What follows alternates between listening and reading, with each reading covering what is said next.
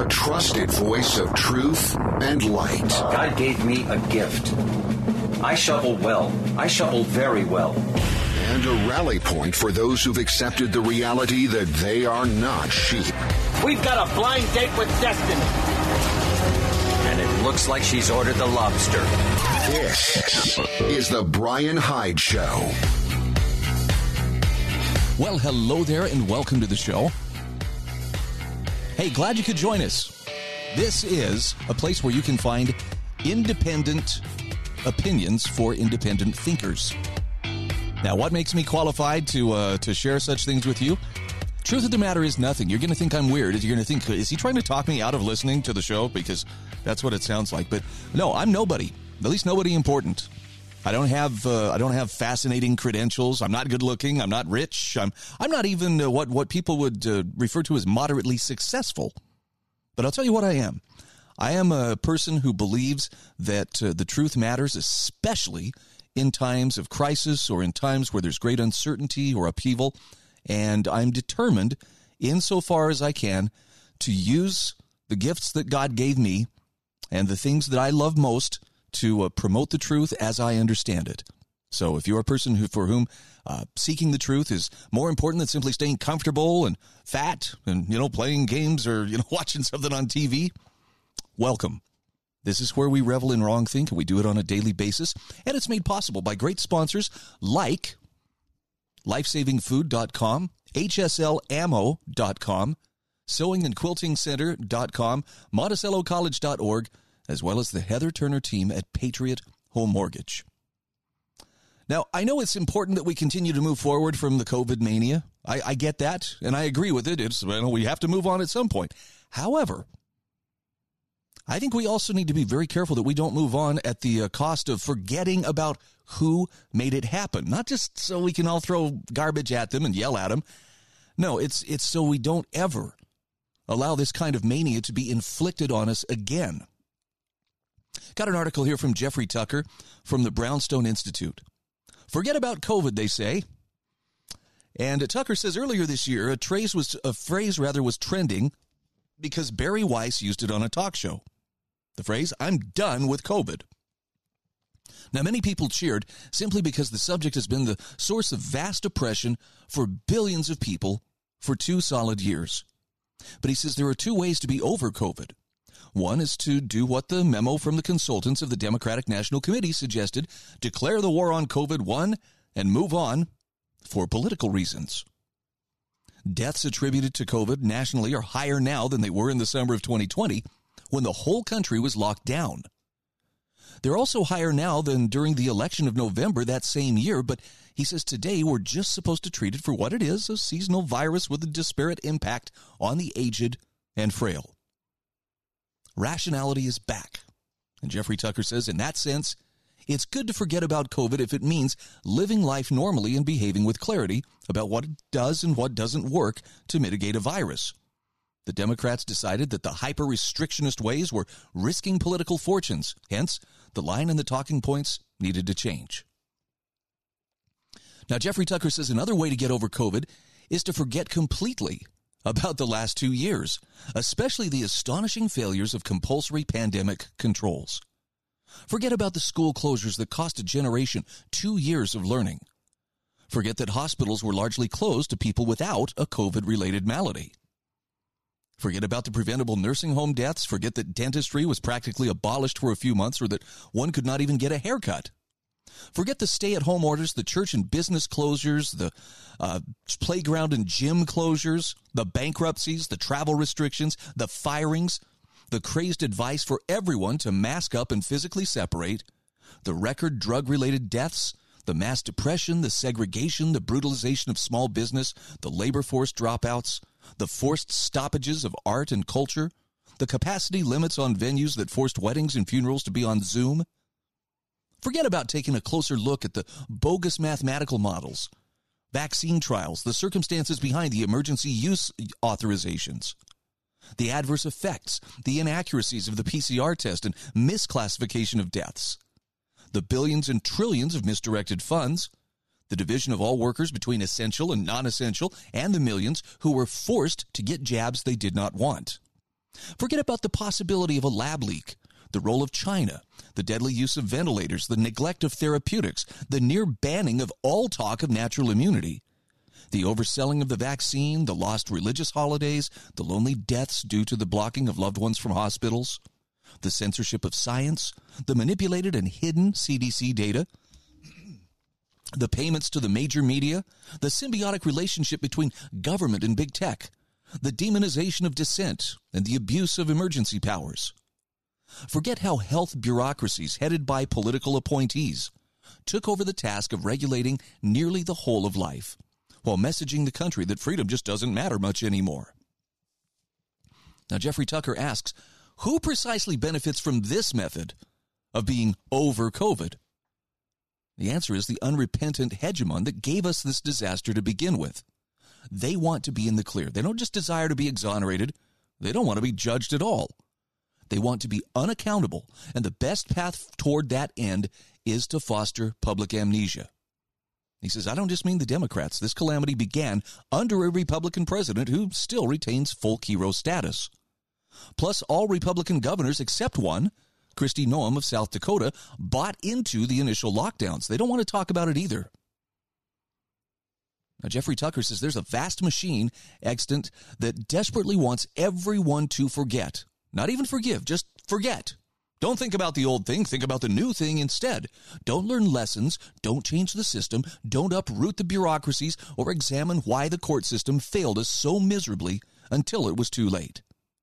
Don't seek more information. Don't seek reforms. Don't take away powers from the CDC and NIH, much less Homeland Security. Meanwhile, he says we live in a crisis without precedent.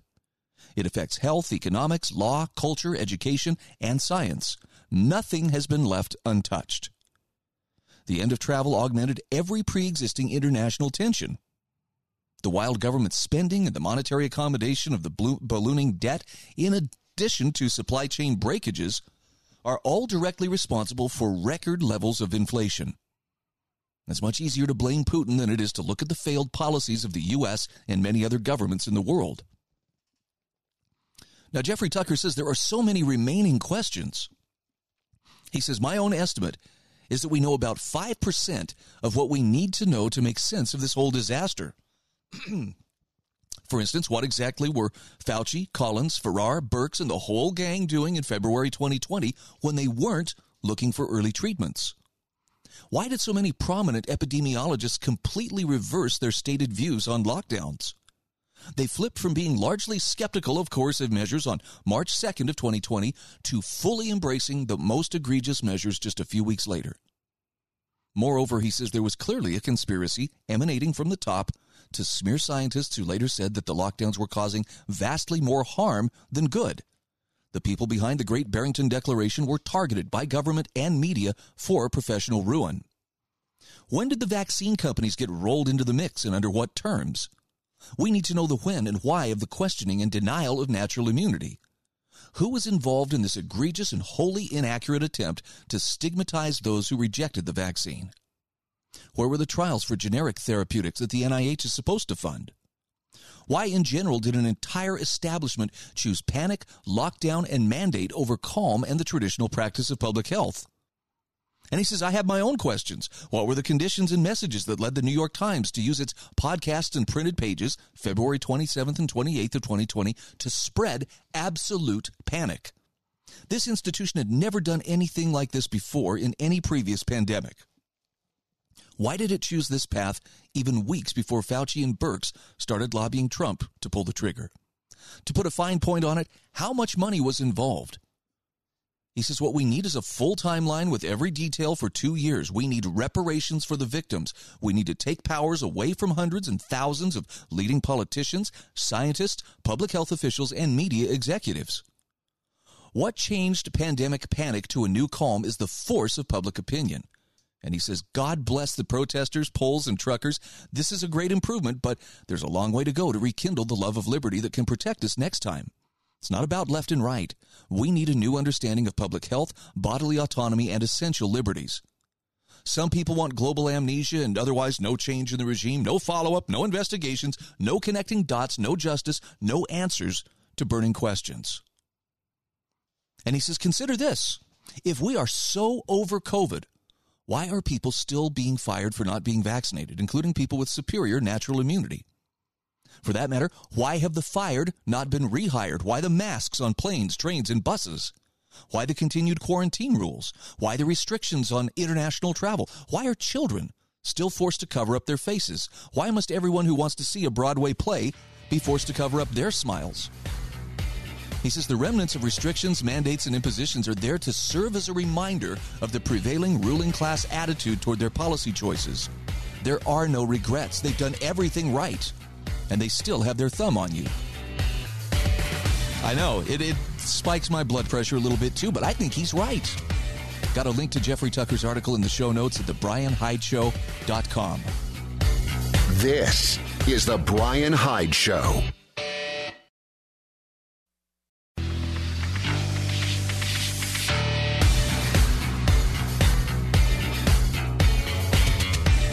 This is The Brian Hyde Show.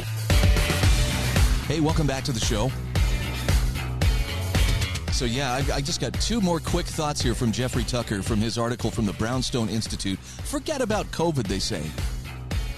And it's true. The people who put all those unnecessary impositions and oppressions on the rest of us, they don't just want us to forgive and forget. They don't care about forgiveness. Just forget it. Forget it. Move on. But don't do anything to limit their ability to do the same exact thing again when it's convenient for them.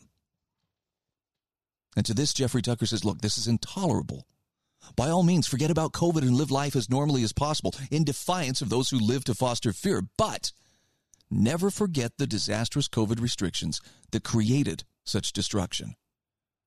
He says we can't let anyone off the hook, much less pretend that the policy disaster that created billions of personal tragedies never happened.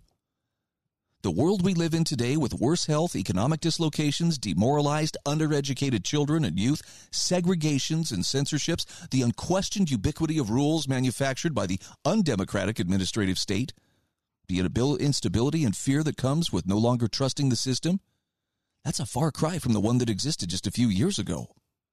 And we need to know why, how, and who. There are millions of questions that cry out for answers, and Jeffrey Tucker says we must have them, and we must work to recover, rebuild, and ensure that it will never happen again. And that's the key. That is absolutely the key. Sorry, I'm very passionate about this, and it's not because, oh boy, COVID, something COVID.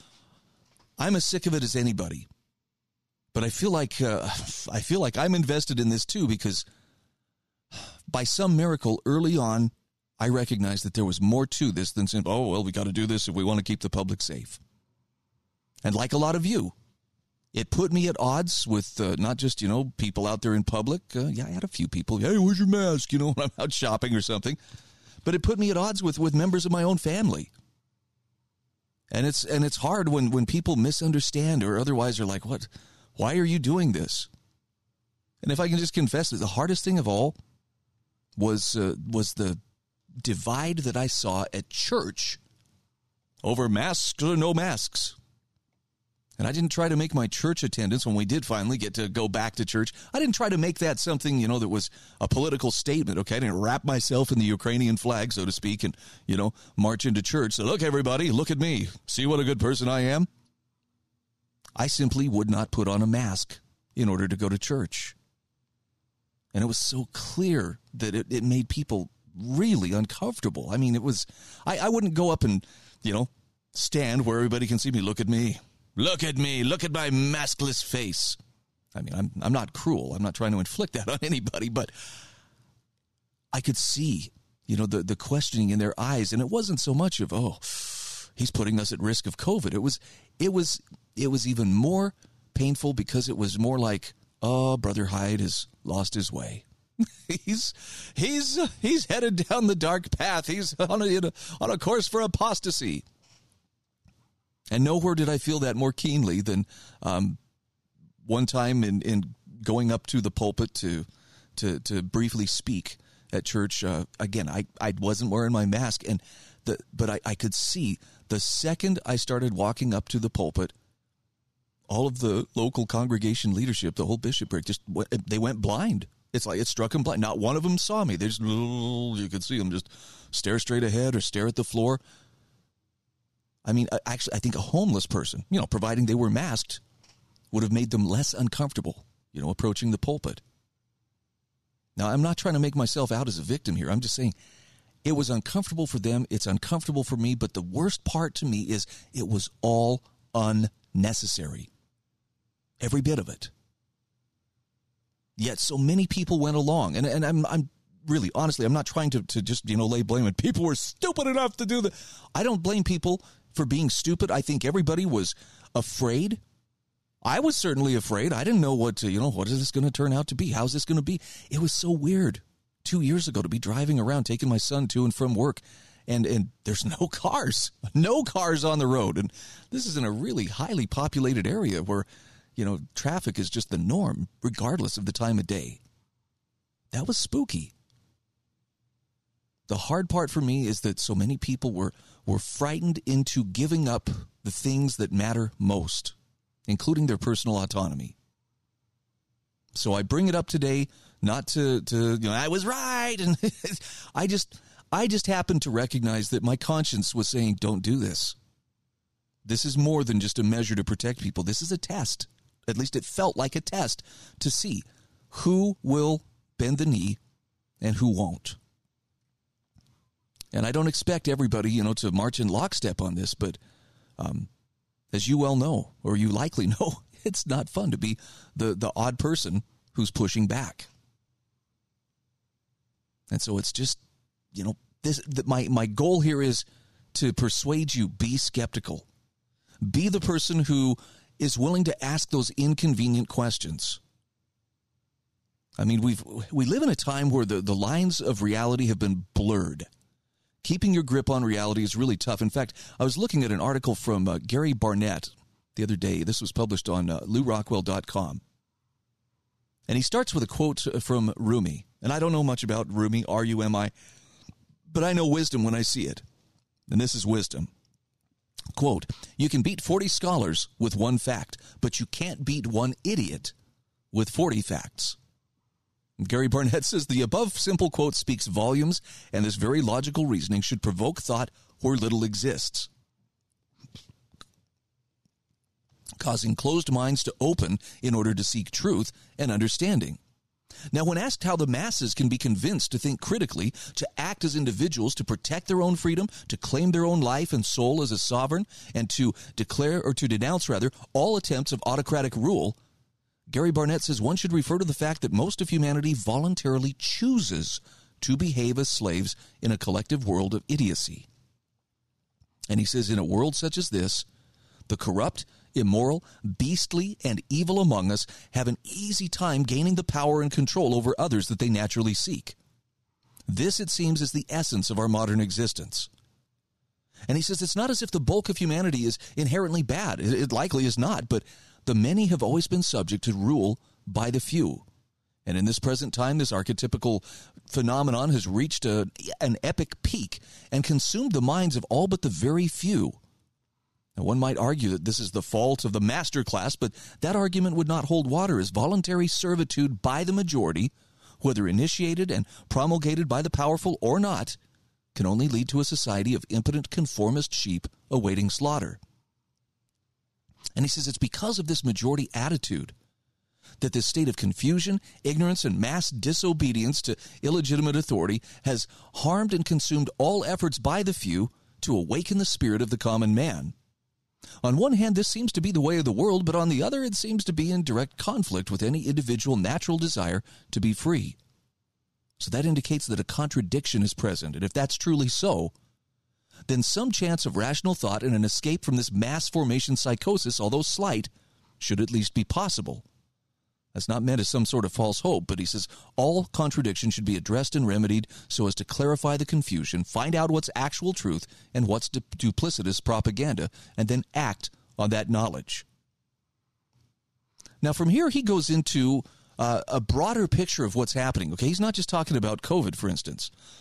Gary Barnett says, "Given the depth and scope of our current situation, the deadly intent of the New World Order cabal and that no clarity among large numbers is yet evident, one would have to conclude that the state's efforts to achieve the long-planned Great Reset and take over the planet are well underway and continuing without valid resistance. Worldwide barbarism continues unabated. Unconscious perception has replaced reality. Proxy war has temporarily replaced the fake COVID plot, causing the new fear to replace the old overnight, all without suspicion or question from the submissive proletariat herd. Okay, well, that's what we're about here. This is what wrong think is. It's questioning and being suspicious when someone is telling you, hey, you have to do this or else. It's a very revolutionary thing to say, really? Why? This is the Brian Hyde Show.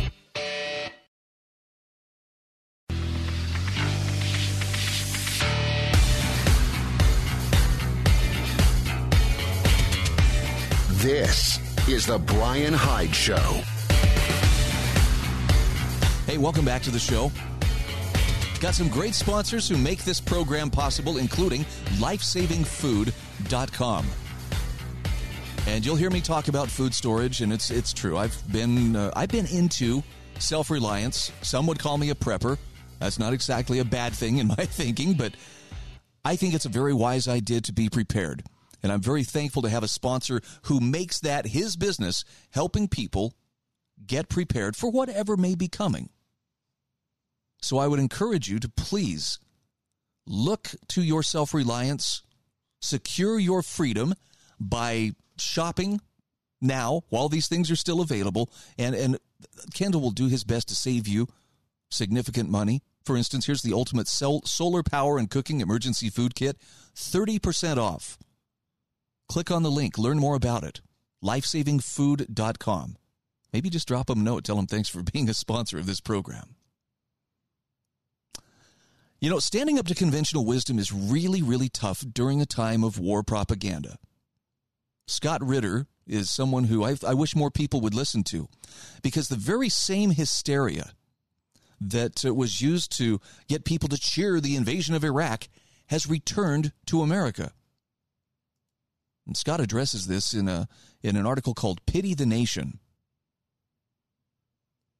Now, Scott made a very challenging case that for war against, or the arguments that he made against the war against Iraq, they were effectively silenced. And he sees the very same template in play towards anyone challenging the dogma of Putinism. He starts with a poem or a quote from Lawrence Ferlinghetti. Pity the nation whose people are sheep and whose shepherds mislead them. Pity the nation, oh pity the people who allow their rights to erode and their freedoms to be washed away. Scott Ritter says, in the past few months, the United States has undergone a kind of transformation that one only reads about in history books.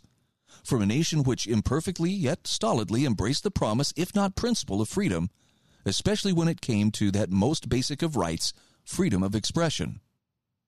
He says democracies live and die on the ability of an informed citizenry to engage in open debate, dialogue, and discussion about difficult issues.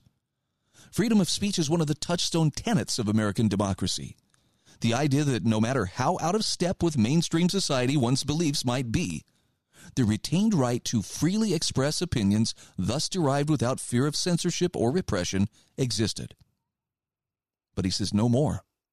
In the aftermath of the Russian invasion of Ukraine, the Russophobia, which had taken grip in the United States since Russia's first Cold War president, Boris Yeltsin, handed the reins of power over to his hand-picked successor, Vladimir Putin, has emerged much like the putrid core of an overripe boil. That this anti-Russian trend existed in the United States was in and of itself no secret. Indeed, the United States had, since 2000, pushed aside classic Russian area studies in the pursuit of a new school espousing the doctrine of Putinism, centered on the flawed notion that everything in Russia revolved around the singular person of Vladimir Putin. Ritter says the more the United States struggled with the reality of a Russian nation unwilling to allow itself to be once again constrained by the yoke of carpetbagger economics disguised as democracy that had been prevalent during the Yeltsin era, the more the dogma of Putinism took hold in the very establishments where intellectual examination of complex problems was ostensibly transpiring. the halls of academia, which in turn produced the minds that guided policy formulation and implementation. Now, he says, outliers like Jack Matlock and John Mearsheimer and Stephen Cohen were cashiered in favor of a new breed of erstwhile Russian expert, led by the likes of Michael McFaul, Fiona Hill, and Ann Applebaum. Genuine Russian area studies was supplanted by a new field of authoritarian studies, where the soul of a nation that was once defined by the life and works of Dostoevsky, Tolstoy, Gorky, Lenin, Stalin, Sakharov, and Gorbachev was distilled into the shallow caricature of one man, Putin. Now, we'd seen this play before, in the build-up to the U.S.-led invasion and occupation of Iraq, where the national identity of a people who traced their heritage back to the biblical times of Babylon was encapsulated in the person of one man, Saddam Hussein. And by focusing solely on a manufactured narrative derived from a simplistic understanding of one man, the United States papered over the complex internal reality of the Iraqi nation and its people, and in doing so, set itself up for defeat. It was as if Iraq's long and storied history ceased to exist. Now, Scott Ritter says the impact of this erasure of context and relevance from the national discourse was felt up to the decision to initiate what was, by all sense and purposes, an illegal war of aggression, the greatest war crime of all, according to U.S. Supreme Court Justice and U.S. Chief Prosecutor during the Nuremberg War Crimes Tribunal, Robert H. Jackson. Now, Scott Ritter says my own personal experience serves as witness to this reality. As a former chief weapons inspector in Iraq from 1991 to 1998, I was uniquely positioned to comment on the veracity of the claims made by the United States that Iraq retained weapons of mass destruction capability in violation of its obligation to be disarmed of such. And Scott Ritter says, when my stance was deemed convenient to a narrative attacking a Democratic president, Bill Clinton, I was readily embraced. However, when my fact-based narrative ran afoul of the regime change policies of Clinton's successor, George W. Bush, well, he says, I was cast aside as a pariah. He says, the politics of personal destruction were employed in full. And I was attacked for being a shill of Saddam, and perhaps worst of all for someone who served his nation proudly and honorably as an officer of U.S. Marines, anti-American. It didn't matter that without exception, the fact-based arguments I made challenging the case for war with Iraq proved to be accurate. At the time and place where the arguments could have and should have resonated greatest, like during the build-up to the invasion, that his voice had been effectively silenced. And he says, I see the very same template in play again today when it comes to the difficult topic of Russia. Like every issue of importance, the Russia-Ukraine conflict has two sides to its story. The humanitarian tragedy that has befallen the citizens of Ukraine is perhaps the greatest argument one can offer up in opposition to the Russian military incursion. But was there surely a viable diplomatic off-ramp available which could have avoided this horrific situation? Well, Ritter says to examine that question, one must be willing and able to engage in a fact-based discussion of Russian motives.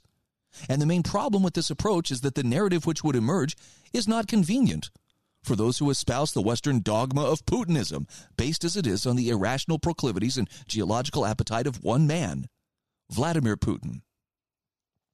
Scott Ritter says the issue of NATO expansion and the threat it posed to Russian national security is dismissed with the throwaway notion that NATO's a defensive alliance and, as such, could pose no threat to Russia or its leader. The issue of the presence of the cancer of neo-Nazi ideology in the heart of the Ukrainian government and national identity is countered with the fact that Ukraine's current president is himself a Jew. The 8-year suffering of the Russian-speaking citizens of the Donbass who lived and died under incessant bombardment brought on by the Ukrainian military is simply ignored as if it never happened. Now, Scott Ritter says the problem with the pro-Ukrainian narrative is that it's at best incomplete and at worst incredibly misleading. NATO expansion has been consistently identified by Russia as an existential threat. The domination of the hate-filled neo-Nazi ideology of the Ukrainian far right is well documented, up to and including their threat to kill the incumbent president, Volodymyr Zelensky, if he did not do their bidding.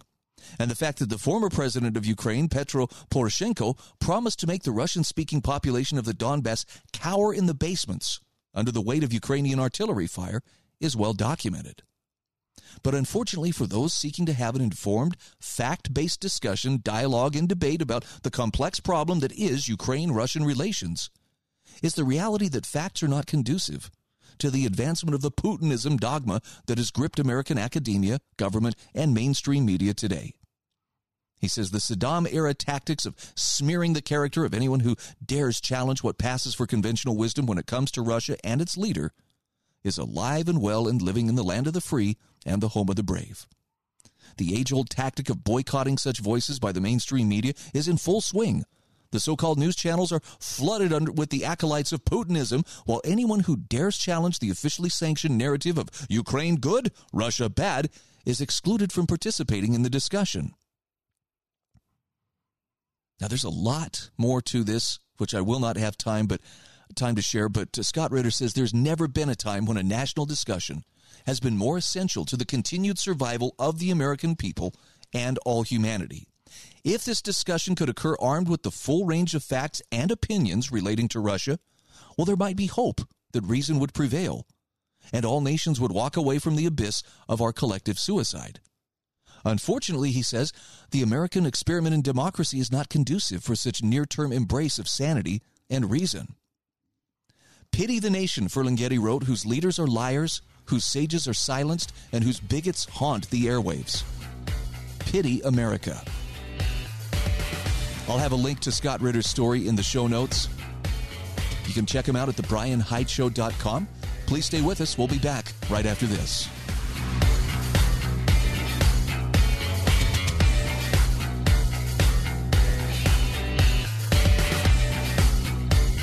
This is The Brian Hyde Show.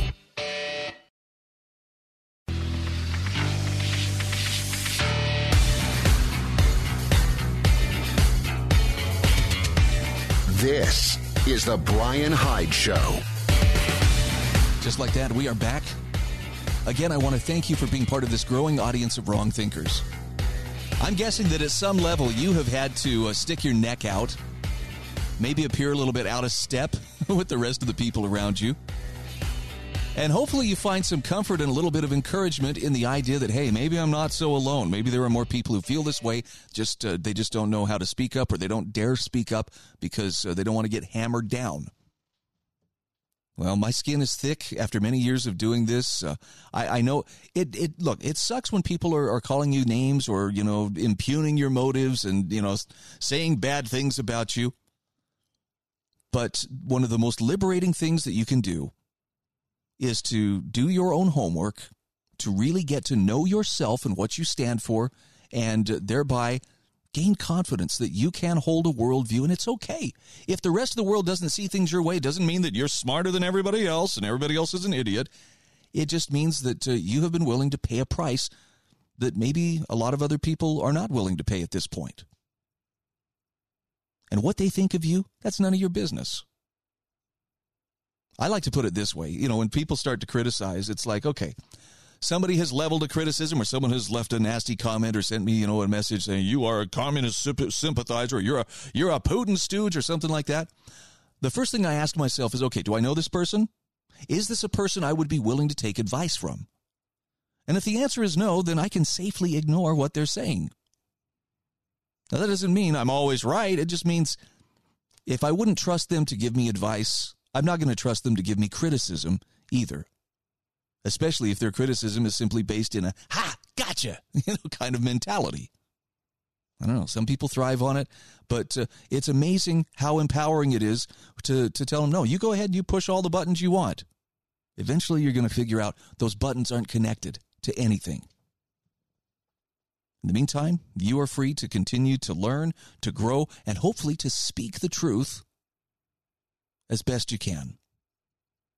We need more people who are willing to shine a light into the darkness.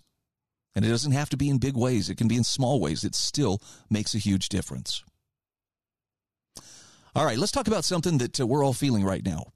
That sense of uneasiness, maybe a little sickness in the pit of your stomach. Every time you look at gas prices, my wife and I were having this conversation yesterday. Gas prices had gone up twice just yesterday, about 20 cents each time. It's getting a little bit uneasy. And the crazy thing is the unprecedented gas prices that we're paying are not the result of Russian aggression. Although I noticed the White House is kind of in full spin mode. Oh, yeah, we can't do anything about it. It's all Putin's fault. Well, as the editorial board at Issues and Insights makes clear, the high gas prices we're paying are the result of crude hypocrisy and the rot of green politics. They say that gasoline prices are becoming affordable to many Americans is becoming old news. What got us here, though, is a story unheard by much of the public, and it starts and ends with green politics. As gasoline reaches prices that made it a luxury good during President Joe Biden's year in office, the White House is considering asking the Saudis to produce more oil. At the same time, the administration apparently wants more oil from Venezuela, which is languishing under a dictatorship that's squarely aligned with Russian President Vladimir Putin, and Iran, a member in good standing with the Axis of Evil. Joe Biden is frantically searching the globe to see if anyone but Texas might have some spare oil, says a tweet from Brian Dean Wright, a former CIA officer and Oregon Democrat, that sums up well the comic blundering as well as the corrupt decision-making of the current White House. Under Donald Trump's presidency, the U.S. became a net total energy exporter in 2019 for the first time since 1952, a position maintained in 2020, says the U.S. Energy Information Administration. That was a historic moment. In 2020, the U.S. also exported more petroleum than it imported, marking the first time that's happened, said the Daily Energy Insider. But in 2022, the U.S. petroleum trade is expected to shift toward net imports. Now, it's easy to blame Biden because he is at fault. This president has shut down the Keystone XL pipeline, which would have carried 830,000 barrels of crude each day from Alberta to the American heartland, proposed to permanently ban offshore oil drilling off Florida's coastline, and suspended or delayed new federal gas and oil leasing. The policies have contributed to higher prices over the last year because oil companies, as in any industry would, price in expected future tight supplies to avoid shortages. So it didn't have to happen this way. The resources are still available. West Virginia Democratic Senator Joe Manchin, a member of the Senate Energy and Natural Resources Committee, last Sunday on Meet the Press said, "We have the energy, we have the resources here, and we have the technology. We're 1 million barrels short a day right now that we could just ramp up like that. We can do certain things." But green politics, and end quote, by the way, but green politics won't allow the U.S. to take advantage of its bounty of crude and natural gas. Now, oddly, though, the environmentalists who hold energy policy hostage when Democrats are in power have no problem with this country importing oil from nations where the drilling and transportation processes are dirtier than they are in the U.S., and the regimes are not democratically elected. This is the California model. Officials and activists rushed to create an all-renewables electricity grid that forced the state to import energy from producers in Arizona, Baja California, Colorado, Mexico, Nevada, New Mexico, Texas, and Utah that rely on natural gas, nuclear energy, and coal, three sources that California wants to eliminate from its portfolio. But this is acceptable because it's happening somewhere else outside the view sheds of the wealthy enclaves on the coast. And it's the same with the mining of natural resources that are needed to build batteries for electric cars, cell phones, and other modern conveniences.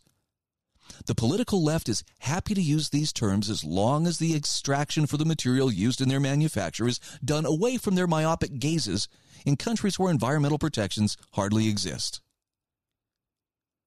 So the Issues and Insights editorial board says, yes, this not-in-my-backyard attitude is hypocritical, but worse than that, it produces poor public policy. We hope someday a majority of voters consistently figures this out in election after election. So it kind of leaves us in an interesting place, doesn't it? And I keep hearing the word transition. We've got to transition to clean energy. Transition. I don't know what the timeline is like here. But if I could just put the cards on the table, I'm not buying a damn electric car. I'm not interested in buying an electric car. Now, my friend Connor Boyack took me for a drive in his Tesla, and I got to admit, that's a pretty impressive car. The acceleration itself was enough to put a smile on my face that took a few hours to go away. That was very impressive. It was impressive to watch that car drive itself in heavy Wasatch Front traffic. I was like, man, this is really something. That is, the technology involved is really amazing. However, I'm not going to be forced into buying a more expensive vehicle and conveniently ignoring, as the editorial board from Issues and Insights points out, that there's an awful lot of energy expended and a whole lot of pollution and, you know, damage done to the environment just to get the minerals and the materials needed to make those batteries. By the way, I'm not trying to rain on your parade if you like electric cars, if you drive a Tesla. I think that's wonderful. But I'm not going to be forced into one, the same way I wasn't going to be forced into taking a jab that I didn't want either. So if I'm a bad person for driving around in my big gas-guzzling V8, you know, so be it. The problem is I'm looking beyond just my discomfort when I have to go, you know, top off, you know, the gas tank in my four-wheel drive. It's painful, but I'm looking around trying to see the bigger picture, and the bigger picture I'm seeing is everybody, especially the poorest among us, are the ones who are really feeling the effects of these high fuel prices. Not because they're having trouble, you know, gassing up their Land Rovers. It's because the cost of every item they buy, every bit of food, every piece of clothing, every, you know, package of napkins, whatever it may be, goes up in relation to the cost of fuel. You know, for my listeners in the St. George area, you're probably you're fast approaching the time where it's going to start getting hot, right? It's March. Let's see, those 100-degree temperatures can't be too far off. So you're going to see a lot of people having service calls on their heating and air conditioning systems. If you have a plumber come out, how long before we start seeing a fuel service charge added every time, you know, some repairman has to come and fix something at your house? I know people say, well, the businesses ought to be the ones to eat that. They've got the money to do it. But let's face it, in the end, the cost is always going to be passed on to the consumer. This is just how basic economics work. So those rising gas prices, oh, goody, they may be forcing us to think more about this transition to clean energy. But they're doing so by having a very pronounced effect on people's lives and livelihoods and making it harder for even the poorest among us to make ends meet. Something ain't right about this, and I'm not going to go quietly into that good night. This is the Brian Hyde Show.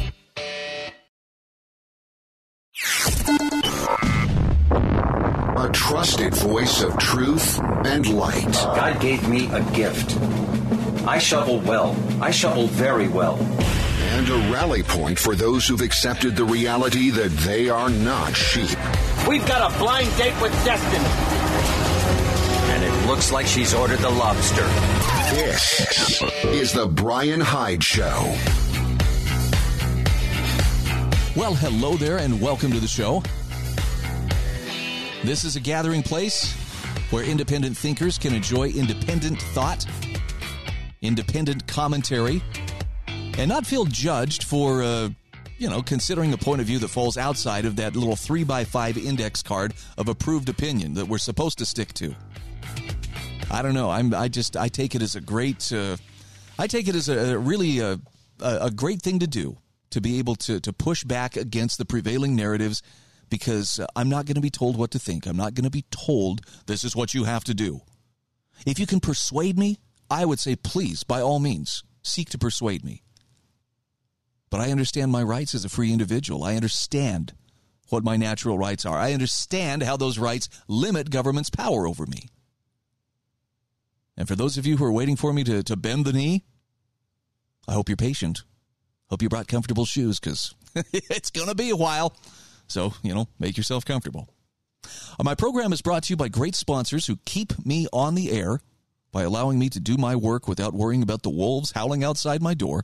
And they include wonderful sponsors like the Heather Turner team at Patriot Home Mortgage, lifesavingfood.com, monticellocollege.org, sewingandquiltingcenter.com, and also hslammo.com.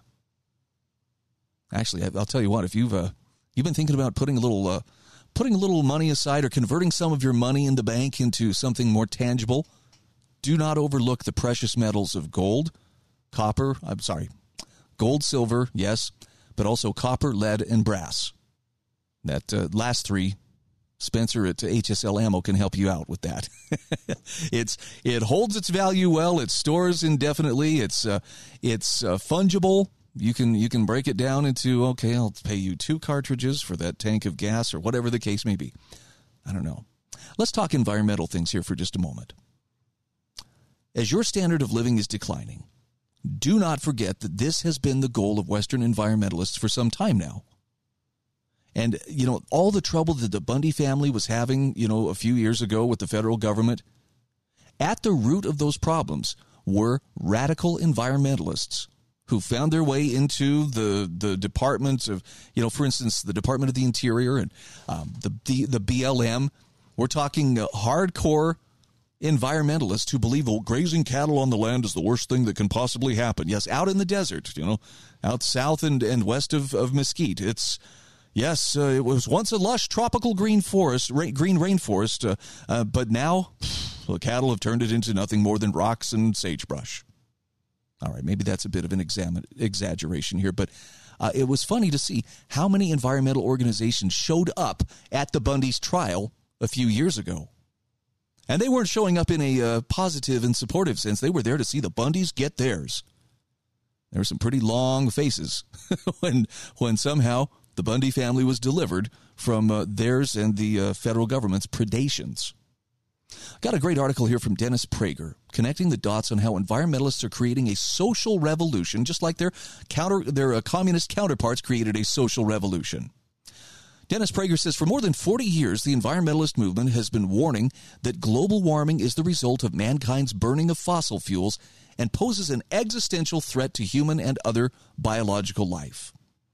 Now, he says this is one of the many grandiose lies the left uses to reshape, if not destroy, Western civilization. Other grandiose lies used to achieve that result include America being systemically racist, that violent crime is the result of racism and poverty, that men give birth, sex and gender are non-binary, and that former President Donald Trump was a Russian asset. He says it should now be obvious that the Greens, the environmentalist movement, not global warming, poses an existential threat to humanity. For the first time since the Cuban Missile Crisis of 1962, the world faces the possibility of a nuclear war. Russia is explicitly threatening use of nuclear weapons should the West come to the defense of Ukraine and has put its military on nuclear alert. Now, given the possibility that Russian President Vladimir Putin is deranged, the threat is far more real than it was in 1962 when Nikita Khrushchev was the leader of the Soviet Union. Putin believes he embodies Russia just as Hitler believed he embodied Germany. Khrushchev did not believe he embodied Russia. Now, Dennis Prager says, were it not for the Green movement, Putin would not have been confident that he could get away with invading Ukraine. During Trump's presidency and due to his policies, the United States became independent of foreign oil for the first time. Within months of assuming power, the Democratic Party, an extension of the environmentalist movement, forced America to revert to dependence on foreign oil, including Russian oil. Beholden to the environmentalists, candidate Joe Biden made promise after promise to curtail oil and gas production, no new fracking on government land, no drilling in the Alaskan Arctic, and shutting down the Keystone Pipeline. And Putin got the message. So, thanks to environmentalists, not only is America once again dependent on foreign oil, Germany is dependent on Russian oil. Angela Merkel, another in a long line of foolish Germans, even shut down Germany's nuclear reactor, which the Greens in Germany applauded. They applauded it, despite the fact that nuclear energy is the only viable non-carbon energy that can sustain a country, because the environmentalist movement is not nearly as interested in the environment as it is in restructuring society. The environmentalist movement is as interested in protecting the environment as the communist movement was in protecting workers, or the defund the police movement is in protecting blacks. Now, the Democrats came into power in 2021. The average closing price of oil in 2020 was $39.68 a barrel. The closing price of oil in 2019 was $56.99 a barrel. As of this writing, he says it's $138 a barrel. The extremely high price of energy, a direct result of the environmentalist policies of the Democratic Party and the liberal and left parties in Europe, is one of the two primary reasons for the ever-increasing rate of inflation. The other reason is the result of another Democratic Party policy, that is the printing of trillions of dollars. Now, Prager says serious inflation leads to very bad things. The Nazis did not come to power because of their anti-Semitism or even because of the Versailles Treaty as much as they did because of the terrible inflation under the Weimar Republic. And any day now, the Biden administration will announce an agreement with Iran that will enable Iran to take in billions of dollars for its oil. Yet another victory for Biden, the Democrats, and the environmentalists. This agreement, brokered incredibly by Russian diplomats, will enable Iran to sponsor worldwide terror, resuscitate Iran's economy, and continue its quest for nuclear bombs. But none of this matters to Biden, the Democratic Party, the New York Times, or any other left-wing institution.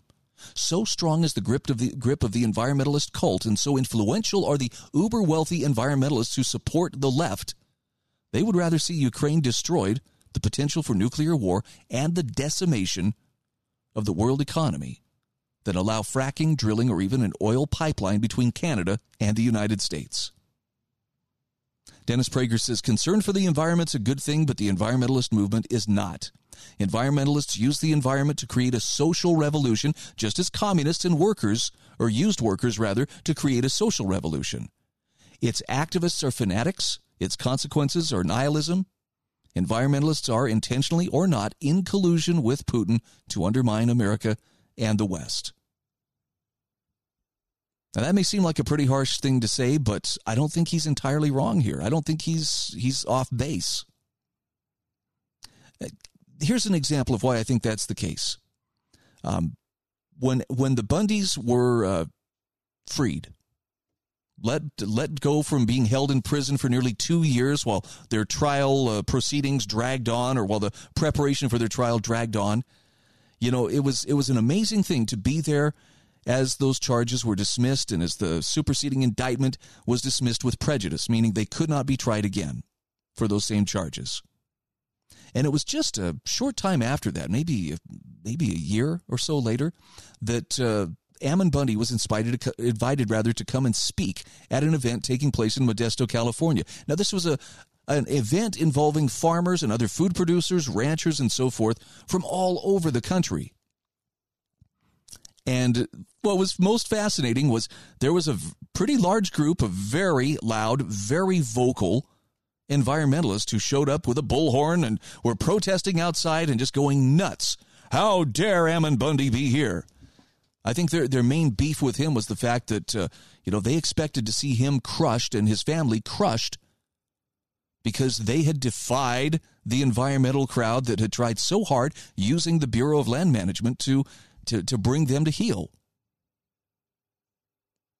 I mean, there is a certain communist fanaticism that seems to run throughout the environmentalist movement. I don't know, what the future holds for them, but I think they're content with let's upend the world, let's break everything that is, and hope a new order emerges from it. And climate change is the primary stick that we're being beaten with now that they've discovered COVID isn't working anymore. So get ready, a climate emergency is waiting in the wings. If you think the gas prices are bad now, wait till this emergency gets into full swing. It's going to be fun. This is the Brian Hyde Show.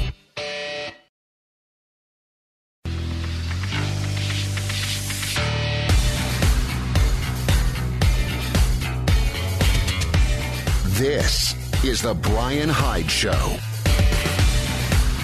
Hey, welcome back to the show. If you're one of the thousands of people relocating to the Intermountain West, I'm just going to hazard a guess you might be looking for a home, or at least someplace to rest your weary head. Well, when the time comes that you're home shopping, you'll notice, first of all, that it's a very competitive real estate market. Lots of people all competing for those homes, cash offers. I'll pay you this much more above the asking price if you just sell it to me. Here's what that means to you. You've got to have your financing squared away. You've got to be able to get the loan you need as quickly as possible. This is where I want to recommend the Heather Turner team at Patriot Home Mortgage. Now, I've got a link in the show notes where you can email Heather directly. If you'd like to call her, 435-703-4522 is the number. Heather's NMLS ID is 715386, and Patriot Home Mortgage is an equal housing opportunity lender. You can trust Heather. Decades of experience. She is one of the best in a very competitive business. And she is there to help you find the financing you need and get it done quickly, because time counts. Well, you know, U.S. foreign policy has been pretty questionable for some time. I can't remember when I really started to doubt. I'm guessing it was the run-up to the Iraq War, the second one, that really made me start to question, hey, are we sure we're the good guys? Because I've had deep doubts ever since. And this is not, are you impugning the reputations of our men and women in uniform? I think that most of them have entered the service with the best of intentions. But the policymakers, the ones who make the decisions to send them hither, thither, and yon, I don't trust them. I think they are about as corrupt a cabal of people as you're likely to encounter. And I got an article here from James Bovard warning that the current crop of Washington foreign policy experts could get us all killed with their hubris. He says, in the decades since John F. Kennedy's inauguration, foreign policy experts have become Washington's leading con men. Even though whiz kids and dream teams have dragged America into one bloodbath and debacle after another, politicians and the media still kowtow to the best and brightest. Derek Labert's Magic and Mayhem book seeks to explain how such experts get power and why their influence is so pernicious. Now, Liebert, a Georgetown University professor, derides the influence of magical thinking in foreign policy, saying shrewd, level-headed people are so frequently bewitched into substituting passion, sloganeering, and haste for reflection, homework, and reasonable objectives, end quote. Bovard says regardless of policymakers' Ivy League pedigrees, U.S. foreign and defense policy routinely operates on a village idiot level of information. Liebert notes that FDR remarked that most of what he knew about the world came from his stamp collection. Perhaps some charming old Russian stamps filled Roosevelt with his affection for Uncle Joe. Similarly, Liebert observes Paul Bremer, chief of Iraq's Coalition Provisional Authority, admitted in his memoirs that he didn't know anything about Iraq when stepping down from Kissinger Associates to become America's proconsul. Adam Garfinkel, who worked as a speechwriter for Colin Powell and Condoleezza Rice, said in 2007, no one in a senior position in this administration seems to have the vaguest notion of modern Middle Eastern history. Now, Bovard says the Pentagon matches the White House and State Department bonehead for bonehead. The U.S. military floundered in Iraq and Afghanistan because, as Liebert writes, the Army not only forgot everything it had been bloodily taught about counterinsurgency in Vietnam, but in Vietnam, it had forgot everything it had learned about counterinsurgency in Korea as well. He says cluelessness is perhaps the greatest constant in our foreign policy. In 1967, the Pentagon ordered top experts to analyze where the Vietnam War had gone wrong. The resulting study contained 47 volumes of material exposing the follies that had at that point already left tens of thousands of Americans dead. After the study was finished, it was distributed to the key Johnson administration players and federal agencies where it was completely ignored, if not forgotten. New York Times editor Tom Wicker commented that the people who read these documents in the Times in 1971 were the first to study them. Daniel Ellsberg, who wrote a portion of the papers and leaked them to the newspaper, noted that the documents reveal a general failure to study history or to analyze or even to record operational experience, especially mistakes. Above all, effective pressures for optimistically false reporting at every level, for describing progress rather than problems or failure, concealed the very need for change in approach or for learning, end quote. So James Bovard says the political system that routinely buries information that undermines power grabs, and war is the biggest power grab of them all. Now, he says neoconservatives who had Bush's ear encouraged the president to believe he was making his decisions by gut. But as Liebert says, to be a gut player, as he called himself, rarely enables one to digest information that gives stomach aches. Liebert deftly demolishes Henry Kissinger's record and reputation. Kissinger, like other emergency men, sometimes showed boundless condescension towards the American public. He warned Nixon that withdrawal of U.S. troops from Vietnam will become like salted peanuts to the American public. The more U.S. troops come home, the more will be demanded. Indeed, Kissinger was even colder than he appears in Liebert's discussion. According to a December 21, 1970 entry in the diary of Nixon Chief of Staff H.R. Haldeman, Kissinger told me he does not favor Nixon's peace plan. He thinks that any pullout next year would be a serious mistake because the adverse reaction to it could set in well before the 72 elections. He favors instead a continued winding down and then a pullout right at the fall of 72 so that if any bad results follow, they'll be too late to affect the election. Now, James Bovard says Magic and Mayhem's discussion of the Korean War is one of the book's strongest suits. The Pentagon had plenty of warning that the Chinese would intervene if the U.S. Army pushed too close to the Chinese border. But the euphoria that erupted after MacArthur's Incheon landing blew away all common sense and drowned out the military voices who warned of a catastrophe. Though the Chinese attack resulted in the longest retreat in the history of America's armed forces, and though the Korean War was more unpopular than the Vietnam War ever was, intellectuals and foreign policy experts succeeded in redefining the Korean conflict as an American victory. Liebert notes, a magician's wand has swept away the extent that the war turned out to be a hideously taxing minimization of disaster. It took almost 2 years to establish our lines securely where they had been a month after Incheon. Spinning the Korean War paved the way for the escalation in Vietnam. Now, Bovard says, Liebert is at no risk of receiving one of the agency seal medals that the CIA bestows on people, especially congressmen who serve the agency's interests. The CIA has long embodied the insular, turf-obsessed office culture of a savings bank in Buffalo, he writes. The CIA has been excellent at keeping all accountability at arm's length, which virtually guarantees poor thinking. Now, that spy agency has failed America more than politicians or CIA-fed journalists admit. Prior to 9/11, the CIA's map library possessed maps of the caves, tunnels, and dugouts that bin Laden had helped to engineer at Tora Bora long before. Passed on 15 years earlier by the Afghan guerrillas America was then backing. But by the time the U.S. began its own Afghan campaign in 2001, agency staffers forgot that they had possessed this key to al-Qaeda's hideouts. The torture scandals of the Bush years resulted in part from the CIA's reliance on self-proclaimed experts who knew almost nothing of interrogation. Magic and Mayhem urges the appointment of a truth commission to get to the bottom of the post-9/11 torture regime. Now, unfortunately, the Obama administration chose to put its muscle on keeping the lid on the outrages. Naturally, the foreign policy wise men cheer his cover-up decision, but as Churchill declared, the purpose of recriminating about the past is to enforce action in the future. Obama is helping to create a war crimes get-out-of-jail-free card he might need himself someday. Just skipping ahead here to the end, there's much more to this article. I'd like you to read it for yourself. It's linked at thebrianhydeshow.com. James Bovard says, even if Americans properly discount the pretensions of the next deluge of foreign policy sages, it's unlikely the government will begin learning from its mistakes. In fact, he says, the only surefire way to avoid past follies is to vastly reduce U.S. interventions abroad. Now, the second best solution is to somehow assure that it will be the pro-war experts, congressmen, and political appointees whose blood is shed in the conflicts they start. That's pragmatic, but I don't disagree. Kudos to James Bovard for another excellent commentary. We'll be back just the other side of these messages. This is The Brian Hyde Show.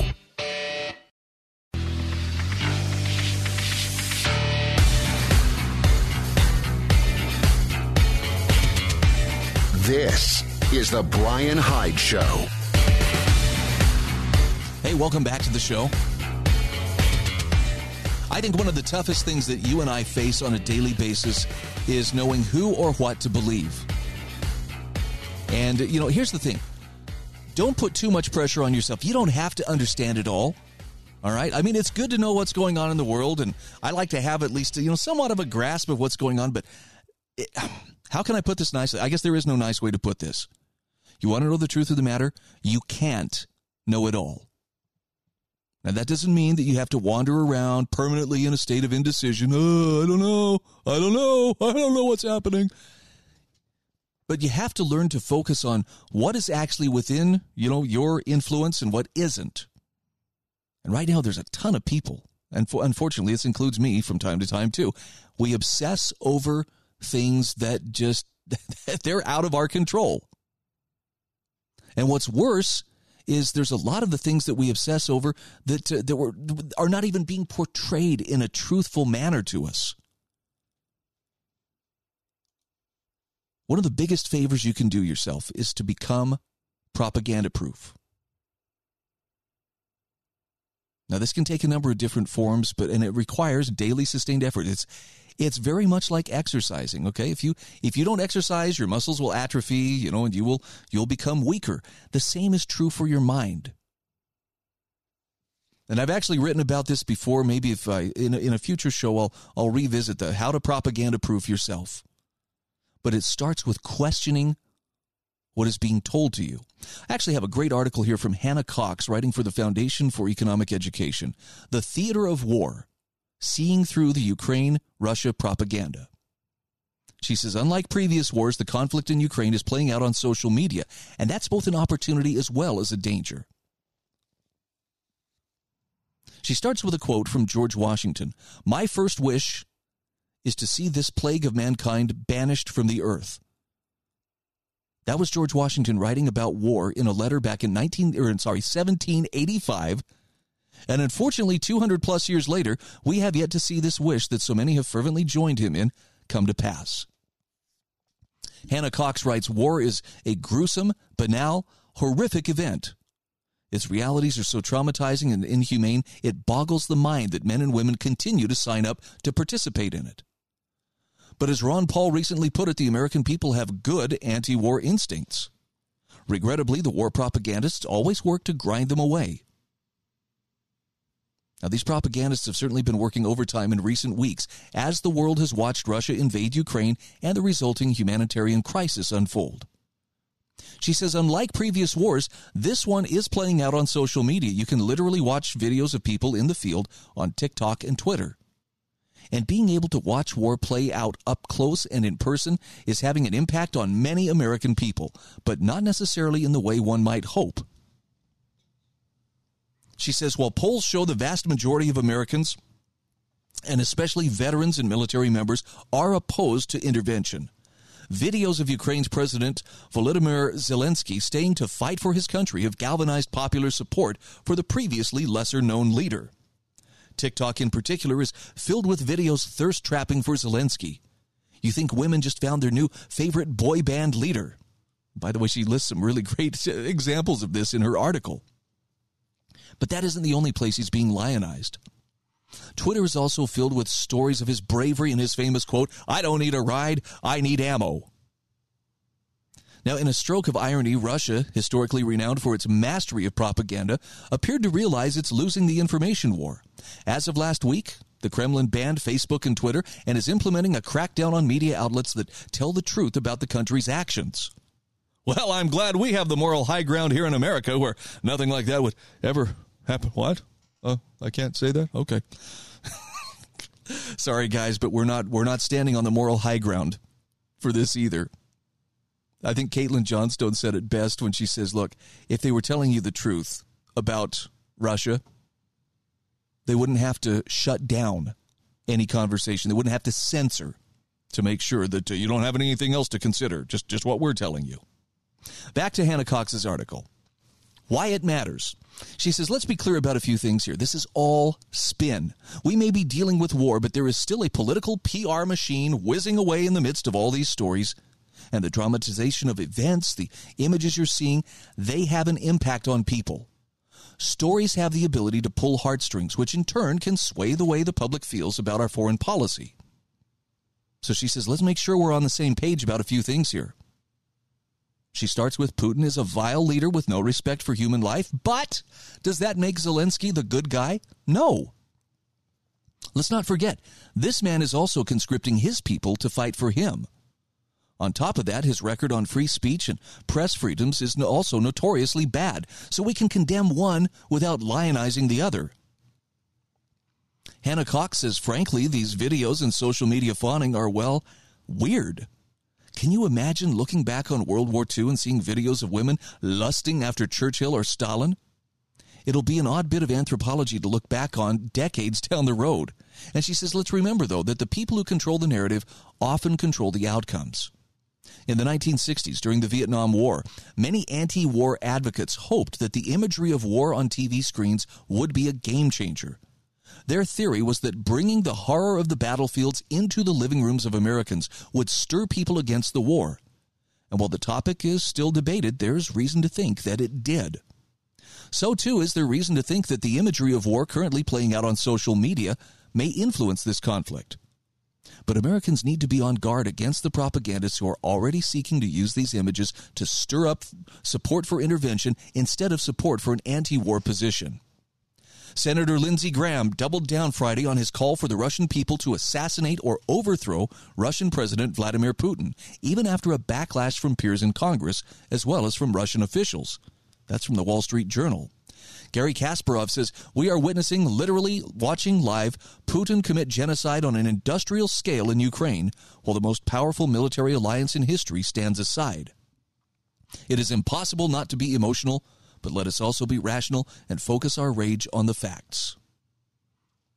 Now, Hannah Cox writes, Albert Einstein once said, nothing will end war unless the people themselves refuse to go to war.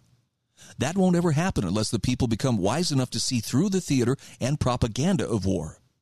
Watching war play out is atrocious, but nothing is ever solved by sending more people into battle. As it is, the majority of people fighting in Russia and Ukraine have no understanding of why they're there. They're conscripted, emotionally manipulated, spurred to hatred by lies. They fight for political reasons that matter little to anyone but the oligarchs that rule them.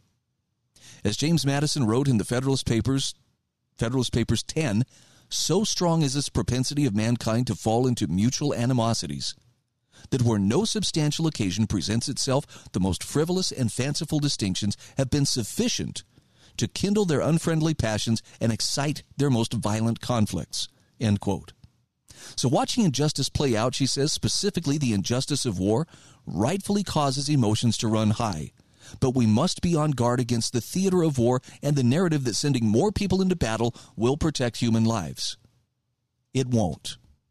Let me give you a quick example here, too, of propaganda. This is from Glenn Greenwald's latest Substack column.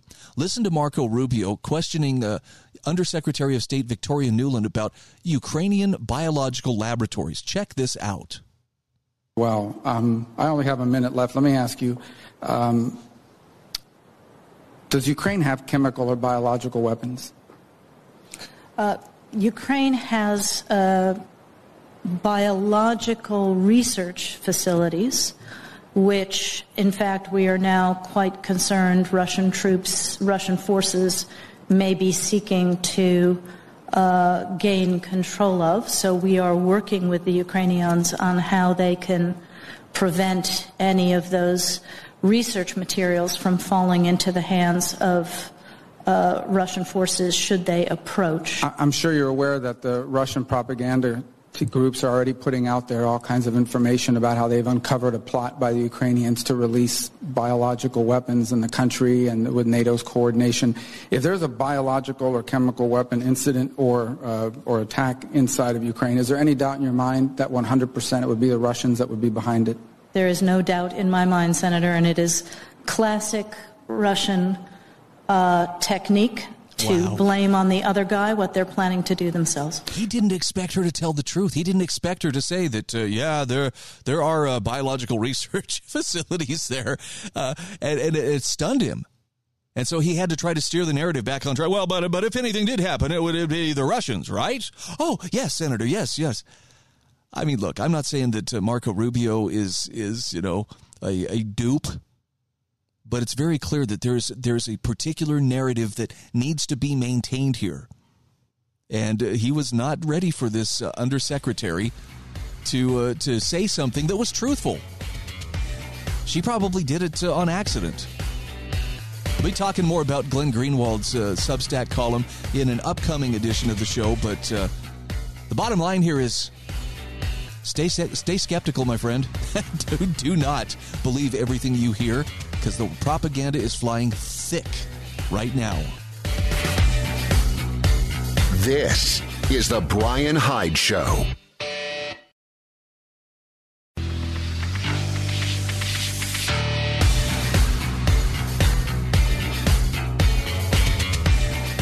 This is the Brian Hyde Show.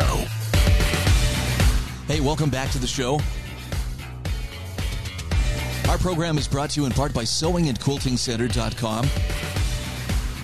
I don't know if you have seen what is capable or what these new machines are capable of.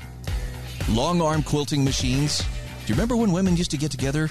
I don't know, maybe some guys did it too. Some guys may have nimble enough fingers they could sit there and sew quilts and chat with the ladies for hours about what was going on. But you can do such remarkable work, and the technology of sewing has just come so far. And I only tell you this because there's a great interest in this. This is, if you're not a person who has, you know, sewing implements in your home, you probably don't know a whole lot about it. I'm lucky enough; I have a wife who sews, and we don't manufacture our own clothes. But man, when something needs to be repaired, she can do it. And Sewing and Quilting Center not only sells the machines, they service the machines. They will teach you how to use your machines. Those classes are free of charge, by the way. That's a huge bonus right there. What value they're adding. Click on the link I provide in my show notes at thebrianhydeshow.com, or better still, if you're in St. George, Utah, stop in and visit sewingandquiltingcenter.com. Teresa and Eric Alsop are the owners. They are wonderful people. They are there to help you. They have all the supplies, everything you need to make it happen. Something tells me it might be important at some point to actually know how to fix and maintain your clothes. You know, just on the off chance that things suddenly got inexplicably expensive for some odd reason. Let's just go ahead and segue into that. Hey, if you consider the Great Reset just another conspiracy theory, it might be time to sit down and have a slice of humble pie and open your eyes wide. Got a column here from Janet Levy, which describes how this reset is not just aimed at capitalism. It's aimed at the free market. It's aimed at the Constitution. It's aimed at the individual. She says the World Economic Forum is promoting a dystopian vision, and it's closer than you think. By 2030, it says you will own nothing and you'll be happy. Ownership and control will be vested in a handful of government leaders and a cabal of the wealthiest individuals in the world. You will lose more than just your possessions. Under the World Economic Forum's Great Reset, individual freedom, personal responsibility, and opportunities for growth and self-fulfillment will be eroded away. Democracy, the free market, and national sovereignty will be replaced by a new world order, stakeholder capitalism, and centralized control by some non-governmental organizations, global corporations, and globalist corporations, rather, and the elite. Klaus Schwab, the World Economic Forum's founder and executive chairman, gloated over the pandemic. To him, it was a window of opportunity for this reset. By the way, that's his words, window of opportunity. And she links to where he says this. Among the major components of the Great Reset, according to the World Economic Forum, are working toward the creation of a stakeholder economy as opposed to a shareholder economy, leveraging investments to achieve social goals of equality and sustainability. Translated into policy and action, the Great Reset is being ushered in directly through global private-public partnerships and environment, social justice, and good governance, or ESG investing. Indirectly, modern monetary theory is contributing to its ultimate goal of bringing about the economic ruin and chaos necessary for the advent of this new world order. An analysis of this three-pronged attack will reveal the dangerous course on which the World Economic Forum-driven agenda is inexorably taking the world. Now, GPPP comprises a worldwide network of stakeholder capitalists, NGOs, central banks, think tanks, and government partners, a rules-based system taking directions from the UN, the IMF, the World Health Organization, and similar entities. The network aims to control economic activity through systemic interventions that compel companies to behave like governments beholden to their constituencies instead of pursuing profit and producing products that consumers want. Under the patina of social responsibility and sustainability, this woke refashioning shifts corporate focus from shareholders to stakeholders, that is, workers, customers, and the community. Essentially, it's a threat to private property and individual freedom, subordinating owners' interests to that of non-owners. A prime example of GPPP played out during the pandemic. Big Pharma, Pfizer, Moderna, and others had received decades of foundational government funding for vaccine research. Now, they also had obtained liability waivers. And during Operation Warp Speed, the funding was accelerated. Over $18 billion in taxpayer dollars was invested in 6 potential vaccines. Government promotion of vaccines is the only solution, and mandates requiring citizens to take multiple shots augmented the pharma giant's profits. Medical opinion that opposed vaccination, promoted other effective treatments, and questioned if the pandemic was engineered were suppressed.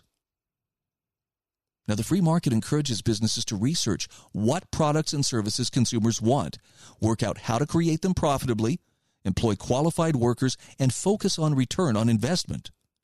But stakeholder capitalism is based on a central planning model that determines how corporations must operate and what they can produce. That definitely sounds like socialism, all right. Central planning. We have someone here at the top will make the decisions for everybody. Now, companies are scored for E, impact on environment and usage of energy, water, and land. For S, that's how woke, that is anti-white, anti-police, or pro-LGBTQ, etc. they are. And for G, how many women and minorities they employ on the composition of their boards. Annual reports have jettisoned analysis of financial health in favor of displaying high ESG scores. Now, examples abound of nods to ESG in corporate ads, donations, and political activism. Now, that could be dismissed as virtue signaling, but business decisions, too, are now driven by ESG. Campus-indoctrinated leftists in suits are increasingly occupying the financial sector, consultancies, corporations, and investment conglomerates. They arm-twist businesses into complying with certain political preferences. For example, BlackRock, Vanguard, and State Street, 3 of the largest asset managers in the world and signatories to the Net Zero Asset Managers Initiative, forced climate change policies on ExxonMobil. As the biggest shareholders in the oil company, they placed an anti-oil member on its board of directors, clearly antithetical to its core business interests. So the larger point here is that businesses are meant to compete for profit. Legislatures set the laws that society needs. And governments or executives, along with the judiciary, ensure that those laws are enforced. The World Economic Forum, though, wants to usher in a new power elite, a more potent worldwide symbiosis of corporations and government that will decide what society should want. ESG helps them achieve that control over society, no doubt to their own profit. If social and environmental good alone was the goal, companies flaunting ESG wouldn't be doing business with China, an oppressive regime and the world's worst polluter. Now, that third prong, modern monetary theory, a macroeconomic theory that seems merely chaotic, is technically not a component of the Great Reset. But it is certainly one of several routes to getting us there by Venezuelaizing the U.S. through hyperinflation, starvation, and suffering, the better to bring the population under global control. It advances the idea that governments can spend freely, incur mountains of debt, and without a thought about inflation, print fiat currency to make up the difference. There is no limit to debt, deficit, or interest costs, for the printing press will handle it. At a microeconomic level, anyone can see this is fatuous. If you spend more than you earn, you go bankrupt and you lose your assets. But profligate governments can print money and raise taxes to sustain their folly. Now, modern monetary theory envisions 2 further controls that will crush the individual. Under the pretext of saving the planet from climate change and simultaneously ushering in a more equitable world, governments will begin to control everything: products, production, labor, even consumer spending. Companies will be required to produce certain goods and not others, and demand will be lessened by monitoring and regulating the finances of individuals. This is why we have to resist digital currency. And in this article, again from Janet Levy, she says, under the pretext of transparency, modern monetary theory will eliminate fiat currency and autonomy and the anonymity it provides to make way for a centralized digital currency system. In a nutshell, governments will keep tabs on everything you have, everything you spend, everyone you associate with. A donation to a cause the government dislikes will make you a marked person. Even without digital currency, Canadian Prime Minister Justin Trudeau, a liberal and graduate of Schwab's School for Young Global Leaders, effectively managed to stifle protest by using emergency orders to freeze the funds of the mandate-opposing Freedom Convoy. Janet Levy says the World Economic Forum's Great Reset of Capitalism is dangerously underway, and it threatens to destroy all that Americans consider sacred, including the free market, the Constitution, the nation, and above all, the individual. I mean, that's a lot to take in, right? That seems like a pretty formidable challenge before us. This is the point where I will urge you to please do not forget who is really in charge of this universe. If you feel like you need some help or you need some strengthening, that's where I would encourage you to put your efforts. This is The Brian Hyde Show.